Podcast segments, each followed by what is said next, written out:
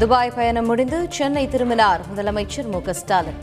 ஆறாயிரத்தி நூறு கோடி ரூபாய் அளவுக்கு தொழில் முதலீடு ஒப்பந்தம் செய்துள்ளதாக தகவல். தமிழகத்திலிருந்து பணத்தை கொண்டு வரவில்லை. தமிழர்களின் மனதை கொண்டு வந்திருக்கிறேன். அபுதாபி வாழ் தமிழர்களின் மத்தியில் முதல்வர் ஸ்டாலின் பேச்சு. இன்று இரண்டாவது நாளாக பொது வேலை நிறுத்தம். கூடுதலாக பேருந்துகள் இயக்கப்படும் என எதிர்பார்ப்பு. வேலை நிறுத்தம் நடைபெறும் நிலையில் ஆட்டோ ஷேர் ஆட்டோக்களில் அதிக கட்டணம் வசூலித்தால் நடவடிக்கை. சென்னை பெருநகர காவல்துறை எச்சரிக்கை.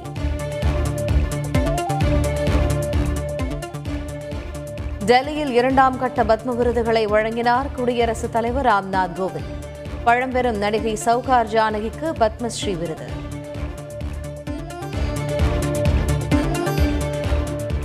சென்னையில் தனியார் பள்ளி வளாகத்தில் பள்ளி வாகனம் மோதி இரண்டாம் வகுப்பு மாணவன் உயிரிழப்பு. பள்ளி தாளாளர் முதல்வர் உட்பட மூன்று பேர் மீது போலீசார் வழக்கு பதிவு. பள்ளி மாணவரின் உடல் பெற்றோரிடம் ஒப்படைப்பு.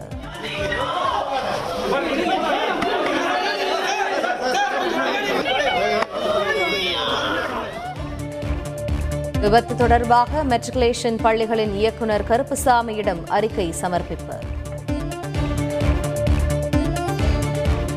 பள்ளி மாணவனின் உயிரிழப்பிற்கு காரணமானவர்கள் சட்ட நடவடிக்கையில் இருந்து தப்ப முடியாது. மாணவனின் உடலுக்கு அஞ்சலி செலுத்திய பிறகு அமைச்சர் மா. சுப்பிரமணியன் பேட்டி.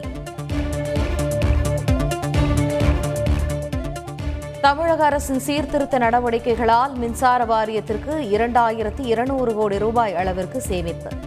அமைச்சர் செந்தில் பாலாஜி தகவல். பட்டியலினத்தவர்கள் குறித்து அவதூறு கருத்துக்களை தெரிவித்த வழக்கு. நடிகை மீரா மித்துன் ஜாமீன் மனு மீது இன்று விசாரணை. இலங்கை கடற்படை கைது செய்துள்ள மீனவர்களை விடுவிக்க நடவடிக்கை எடுக்க வேண்டும். இந்திய வெளியுறவு அமைச்சகத்திற்கு சென்னை உயர்நீதிமன்றம் உத்தரவு. பள்ளி ஆசிரியர்களை மாணவர்கள் மிரட்டும் சம்பவங்களை தடுக்க நடவடிக்கை. கவுன்சிலிங் வழங்கப்படும் என அமைச்சர் அன்பில் மகேஷ் அறிவிப்பு. கீழ்மருவத்தூர் ஏரி ஆக்கிரமிப்புகளை அகற்றி அறிக்கை தாக்கல் செய்ய வேண்டும். தமிழக அரசுக்கு சென்னை உயர்நீதிமன்றம் உத்தரவு. ஆண்டுதோறும் ஒரு லட்சம் மாணவர்களுக்கு இலவச ஆழ்நிலை தொழில்நுட்ப பயிற்சி. அமைச்சர் மனோ தங்கராஜ் அறிவிப்பு. கொடைக்கானலில் தனியார் உணவு விடுதியில் சாப்பிட்ட சுற்றுலா பயணிகளுக்கு உடல் நலம் பாதிப்பு. கெட்டுப்போன இறைச்சியை பறிமுதல் செய்து உணவு பாதுகாப்புத்துறை அதிகாரிகள் நடவடிக்கை.